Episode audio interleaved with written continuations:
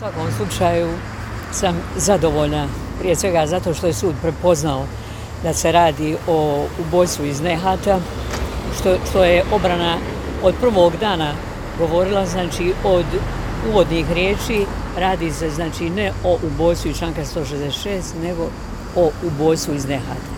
Evo, sud je to prepoznao, naravno, cijenio, mislim da je odluka realna i pravična.